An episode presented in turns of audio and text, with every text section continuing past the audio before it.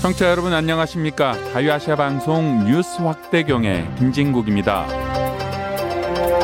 우크라이나 군이 러시아가 장악했던 동부 돈바스 지역을 속속 탈환하고 있습니다. 러시아 군이 우크라이나 북동부 하르키우에서 밀려난 데 이어 인근 루안스크에서도 속속 철수하고 있다는 주장이 제기됐습니다. 모스크바 주요 언론도 전쟁 물자와 병력 부족을 보도하고는 있지만 겨울을 준비하는 이보 전진을 위한 일보 후퇴라는 러시아 정부 입장을 반영하고 있다고 러시아 국립대학 교수가 전했습니다.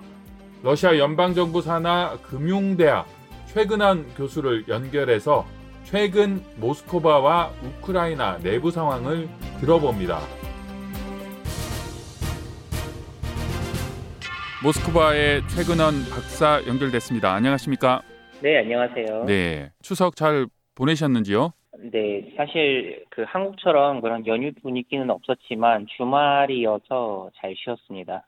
아, 제가 추석 이야기부터 꺼낸 이유는 외부 세계의 뉴스 언론에서는 추석 기간 꼭 뭐 추석이라고 그러진 않았지만 어쨌든 추석 연휴 지난 주말 동안 우크라이나가 대공습을 해서 어, 상당 부분 어, 영토를 좀 되찾았다. 아, 러시아가 좀 많이 밀렸다라고 보도가 되기도 했는데 이 관련 뉴스가 러시아 내부 모스크바에서는 어떻게 전해지고 있습니까? 어, 일단 전체적으로 하리키우가 이제 점령 그러니까 탈환됐다라는 그런 뉴스에 대해서는 지금 아직 계속 나오고 또 동일하게 러시아에서도 나오고 있고요. 다만 러시아 입장에서는 임시 후퇴다 라고 하고 있고 어, 개인적인 생각은 사실은 이제 전체적으로 봤을 때 어, 러시아 입장에서는 임시 후퇴를 하면서 또 정비도 하고 그리고 또 앞으로 다가올 이제 겨울을 대비해서 많은 준비를 하는 것으로 저희는 보고 있습니다. 그래서 현지에서도 그런 분위기고요. 제가 관련으로 또 다른 군사 전문가랑도 통화했는데 이분 말씀은 러시아에서 국방력이 좀 많이 이번 전쟁으로 좀 약해졌다. 그리고 군인들도 좀 많이 이제 부족해졌고 포로로도 많이 잡혀가서 아, 징집을 하는데도 어려움을 겪고 있다라고 하는데 사실입니까? 어 그렇게 전문적으로 현재 그 국방에 대해서는 제가 자세히 말씀을 못 드리겠지만 어 전체적으로 봤을 때는 이제 좋은 기회가 다 맞물렸다고 저는 보고 있습니다. 사실상 현재 러시아도 조만간 인플레이션에 대한 보고가 나올 것이고 그리고 현재 오늘부터 이, 있는 상하이 이제 협력기구 회의가 지금 우즈베키스탄 사마르칸트에 있는 와중에 많은 변화가 앞으로 있을 예정입니다. 그래서 어, 그런 것들을 기대해서 음, 저는 이제 어, 좀 중립적으로 말씀을 드리고 싶지만 좀 러시아에 있는 상황으로서 제가 봤을 때는 아무래도 좀 좋은 상황과 나쁜 상황들이 서로 맞물려서 이, 지금 진행되지 않나라는 생각을 해봤습니다. 네. 자, 북한과 관련한 뉴스도 요즘 좀 나오고 있습니다. 아, 루안스크라고 하는 친 러시아 쪽이죠. 어, 러시, 우크라이나에 있다가 독립을 선언한 루안스크에 북한 노동자가 앞으로 파견될 것이다. 또는 이건 또 미국 CNN 방송에서 먼저 보도를 해서 후속 보도가 계속 나오고 있는데 러시아가 아, 탄약이 부족해서 뭐 포탄도 포함해서요. 같은 무기를 즉시 빌려오거나 사와서 쓸 수 있는 아, 같은 비슷한 이웃 국가 북한에 포탄과 로켓을 아, 지원해 달라고 요청했다라는 미국 언론의 방송 보도가 있었습니다. 현지에서는 어떻게 전해지고 있습니까? 일단 현지에서도 사실은 관련 뉴스에 대해서 실제로 그런 일이 있었다라고 지금 진행되고 있고 또 오늘 같은 경우는 마라트 호스놀린이라고 하는 부총리가 있는데요. 어, 부총리가 이제 앞으로 그 북한의 노동자들을 러시아 어, 꼭 루간스크가 아니더라도 그 외에 다른 지역에 노동자들을 파견할 것이다라는 얘기를 지금 공식적으로 밝혔습니다. 다만 이제 러시아에 이제 인력이 부족한 그런 지역에 집중적으로 파견을 할 것이라는 것을 봤을 때 어, 꼭 루간스크가 아니 우크라이나 지역이 아니더라도 그 외 다른 지역에도 파견할 수 있다. 특히 그 북한과 가까운 극동 지역에 파견할 거 그러니까 노동자들을 이제 초청할 것이다라는 것을 많은 사람들이 지금 점치, 점치고 있습니다. 무기 관련 보도도 나옵니까? 북한의 예, 탄약, 포탄, 로켓 아, 지원을 요청했다라고 하는 내용도 보도되고 있나요? 어, 네, 현지 언론에서는 계속 보도를 하고 있고 다만 이 부분에 대해서는 어, 해외 언론에서 하고 있다 정도만 얘기를 하고 어, 공식적으로 이 부분을 어, 컨펌을 하거나 아니면 그 외에 다른 이제 그 러시아 현지 언론에서는 얘기를 공식적으로 하고 있지는 않습니다. 제가 이 질문 계속 드리는 이유는 어, 러시아는 유엔의 이제 큰 형님 격인 유엔 안전보장이사회 상임 이사국이지 않습니까? 거기에 북한의 핵 개발로 인해서 유엔 회원국들이 채택을 한 대북 제재 결의안에는 북한의 해외 노동자 아, 받아서는 안 되고 또는 북한의 무기 거래를 해서는 안 된다라고 명확하게 표기가 되어 있는데요. 어, 상임 이사국인 러시아가 이걸 좀 정면으로 위반을 하는 소지가 보이는데 여기에 대해서는 러시아 쪽의 뭐 방어 논리라고 할까? 그것도 궁금한데 그런 얘기가 나오는 것도 있을까요? 아까 말씀드렸듯이 말씀드렸지만 이제 공식적으로 러시아 정부에서 관련 내용을 코멘트를 한 적이 없습니다. 그렇기 때문에 어, 실질적으로 어겼다 아니다라고 말씀드리기가 좀 곤란한 게요. 일단 현지 그 외신 그러니까 러시아 입장에서는 서방 언론이 관련 뉴스를 지금 언론에서 어 얘기를 하고 논의를 하고 있는 부분이기 때문에 현지 언론에서 어떻다 또는 뭐 상인국인 러시아가 그걸 얻을 것이다라는 어떤 그런 입장은 사실은 없습니다. 여러분께서는 미국의 수도 워싱턴에서 전해드리는 자유아시아 방송의 뉴스 확대경과 함께하고 계십니다. 일각에서는 아마도 이럴 것이다라고 하는 여러 시나리오 중에 하나가 제가 루안스크를 얘기를 음, 꺼낸 이유가 그 지역은 명목상으로는 뭐 자치공화국이다, 독립국이다라고는 하지만 유엔의 회원 국가가 아니기 때문에 아, 유엔의 결의라 유엔이 정한 어, 어떤 내용을 지키지 않아도 제재를 가하거나 위반할 근거가 없기 때문에 루안스크가 북한 노동자나 무기를 요청을 하고 어, 러시아가 어떻게든 음, 거기에 대한 보답을 하는 뭐 그런 형식을 취하지 않을까라는 전망이 있기도 했습니다. 오늘 제가 아, 최 박사님하고 얘기하려는 부분은 경제 관련 내용이기도 합니다.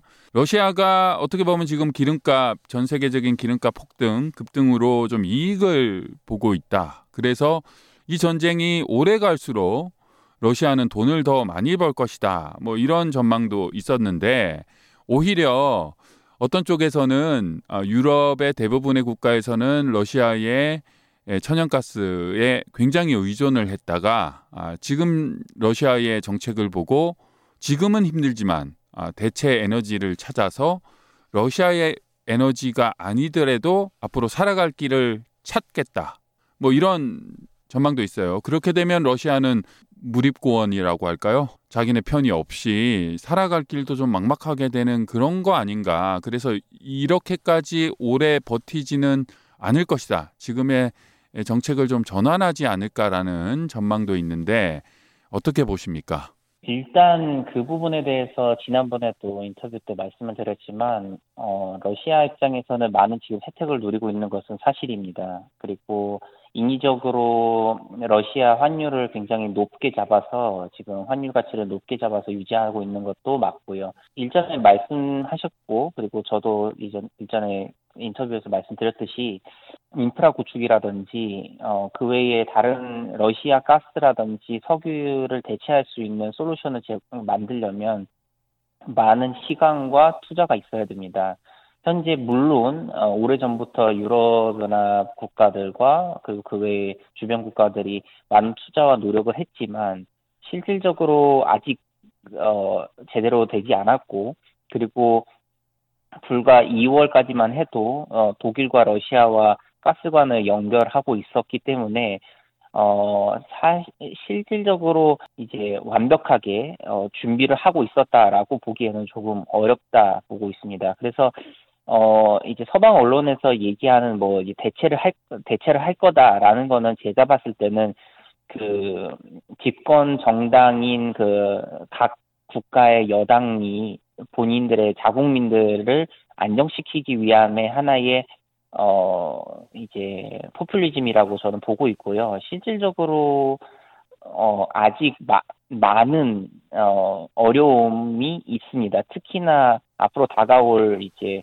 겨울에 러시아 가스가 완전히 절단되고 특히나 이제 푸틴 대통령이 동방 경제 포럼에서 얘기했던 이제 완전히 모든 자원을 다 막을 거다라고 했을 때 어, 그런 것들을 보고 어, 이제 반응을 해야 되는데 반응할 수 없고 결국은 현재 지금 상황에서 가스와 석유가 끊기게 되면 그러니까 자원이 끊기게 되면 추위가 있을 것은 확실하고 또는 수위가 없을 수도 있지만 그렇게 하려면 많은 어, 돈을 음, 미국이나 그 외의 다양한 국가들로부터 어, 석유와 가스를 수입해야 되는 그런 상황이 오게 됩니다. 그렇기 때문에 실질적으로 봤을 때는 이제 음, 당장은 무리다. 그리고 그거를 언젠가 뭐 5년 또는 10년 후에 준비를 한다 해도 그때는 또 다른 상황들이 닥치기 때문에 어, 지금 오늘 지금 2022년에 얘기하고 있는 얘기는 결국은 하나의 동화처럼 어, 사라질 수도 있다라는 게 제 생각입니다. 그리고 하나 좀 더 덧붙여서 말씀을 드리면 실질적으로 언론에서도 많이 나오고 많은 전문가들이 얘기하는 부분은 이제 그 병행 수입을 지금 진행을 하고 있는데요.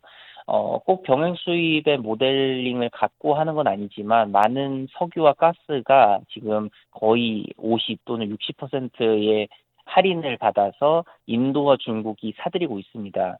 물론 러시아 입장에서는 누군가 사준다라는 것에 대해서 감사할 뿐이라고 서방 언론에서 얘기를 하지만 뭐 어쨌든 간에 누가 사주고 있는 어떤 그 주체가 있고 그리고 그 주체가 아, 그 이후에 제3의 국가 에 이제 또 재수출하고 있는 그런 상황을 이 지금 벌어지고 있습니다. 사실상. 그래서 어 이제 많은 언론과 전문가들이 얘기하듯이 이제 예를 들어서 51%의 자국 자원과 그리고 49%의 러시아 자원이 섞여 있으면 그건 자국 자원으로 지금 변하기 때문에 그렇게 취급받고 있기 때문에 러시아 자, 저렴한 자원을 좀 더 비싸게 살, 사는 방법밖에 없을 거다. 결국은 웃는 사람은 러시아뿐만이 아니라 인도, 중국 그리고 그 외에 이제 협력하고 있는 국가들일 것이다라는 게 제 생각입니다. 네, 자 그렇다면 어, 최 박사는 또 우크라이나 현지의 내부 소식 아주 밝지 않습니까? 아, 요즘 우크라이나의 내부는 어떻습니까? 어, 일단 첫째 저희 부모님 같은 경우는 무사히 이제 우크라이나를 어, 나오셨고 아, 다행입니다. 어, 네, 그래서 어, 그런 상황입니다. 일단 어, 우크라이나 부모님을 통해서 듣는 우크라이나 소식과 그리고 현지 지인들로부터 듣는 소식들을 말, 종합해서 말씀을 드리면 어, 폭, 폭발 소리와 그리고 다양한 이제 어, 화재 이런 것들은 지속적으로 이루어지고 있습니다. 그리고 특히나 이제 각 지역 한국어로 말하면 이제 뭐 경상도에서 뭐 전라도로 넘어갈 때에 그런 이제 지역을 넘어갈 때에 어 검문이 굉장히 살벌하게 지금 진행이 되고 있지만 어 비교적 좀어 어, 편하게 지금 사람들이 교통, 이동도 하고 있고 다시 업무를 재개하는 기업들도 많이 생겨나고 있습니다. 어, 그리고 많은 이제 해외에 있었던 그 우크라이나 사람들 같은 경우는 어, 유럽에서 거주할 수 있는 기간이 최대 3개월이기 때문에 일부는 불법 체류를 하면서 지금 계속 어, 유럽 국가, 특히 폴란드나 로마니아 또는 그 외의 국가들, 주변 국가에서 지금 거주하고 있고요. 그리고 어, 법을 어기고 싶지 않고 또 집을 또 그리워하는 그 어, 몇몇 우크라이나 사람들은 다시 집으로 돌아오고 있습니다. 어, 특히 하르키우 같은 경우는 지금 전체적으로 어, 많은 위험에 지금 아직도 노출되어 있지만 그럼에도 불구하고 많은 사람들이 지금 돌아오고 있고 더 이상 이제 지하실에서 어, 살아가는 사람들이 점점 좀 줄어든다라고 지금 듣고 들리고 있습니다. 그래도 일상 생활로 좀 복귀하는 모습이 보여서 그래도 다행입니다. 지금까지 러시아 연방정부 산하 금융대학의 최근원 교수와 이야기 나눴습니다. 최 박사님 감사합니다. 감사합니다.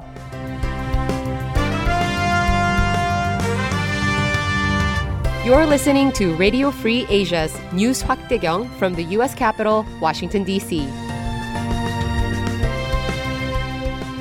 여러분께서는 지금 미국의 수도 워싱턴에서 전해드리는 자유아시아 방송의 뉴스 확대경과 함께하고 계십니다.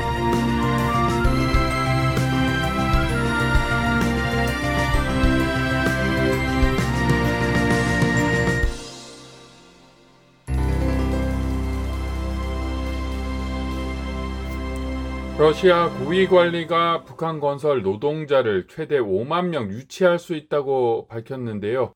미국 정부는 북한 노동자의 해외 파견은 명백한 제재 위반이라는 입장입니다. 조진우 기자가 보도한 내용입니다. 마라트 쿠스눌린 러시아 부총리는 15일 북한 노동자와 비폭력 경범죄자 및 경제범죄 수감자들을 건설 현장에 투입하는 방안을 추진 중이라며 대규모 북한 노동자 유치 구상을 밝혔습니다.